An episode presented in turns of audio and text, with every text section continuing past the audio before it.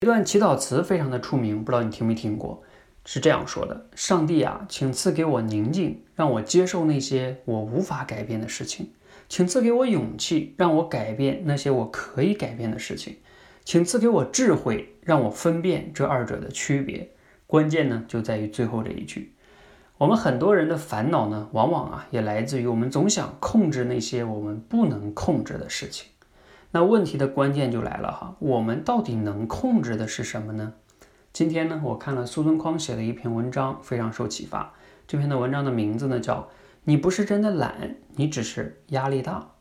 他在这里边呢就提到了一个核心的观点啊，我们能控制的事情呢，往往只有两件。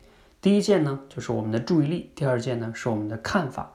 什么叫注意力啊？就是我们选择关注什么，不关注什么。我们对事情的看法是我们可以选择的。好，举两个例子哈。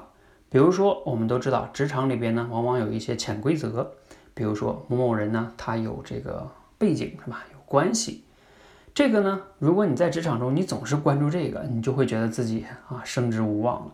但是呢，你其实也可以选择去关注那些靠能力晋升的人，甚至是你们单位没有，你可以去外边呀。这社会上有好多是靠能力自己去打拼起来的，所以你可以选择关注那些你可以控制的事情。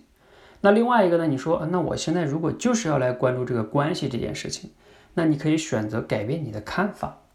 比如说，你可以去思考啊，关系是不是也是人家的一种资源跟竞争力呢？你是否也可以去积累你的人脉呢？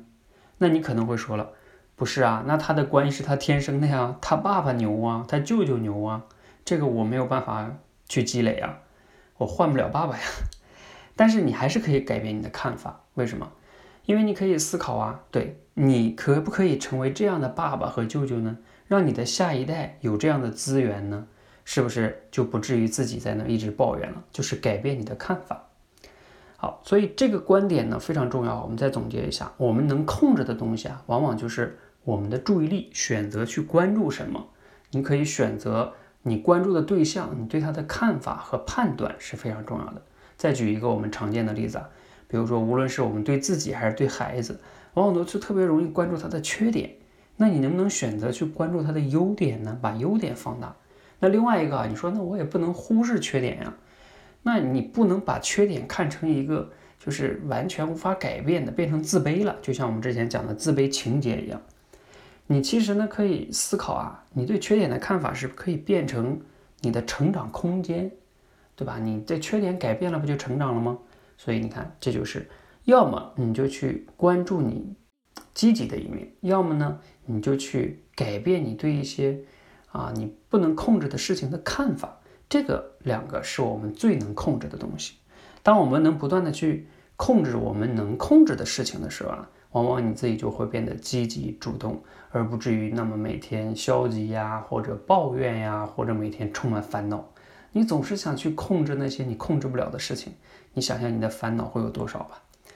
好，那我们今天的分享就到这里哈。呃，当然苏东框这篇文章呢是非常长的，它其实系统的讲解了这个话题。如果你感兴趣呢，你可以去看一下这个文章，你可以自己搜，也可以去我们的说话改变世界的公众号里边去回复“控制”两个字，我把链接放到里边了哈。这篇文章非常值得你去看一看，希望对你有帮助和启发，谢谢。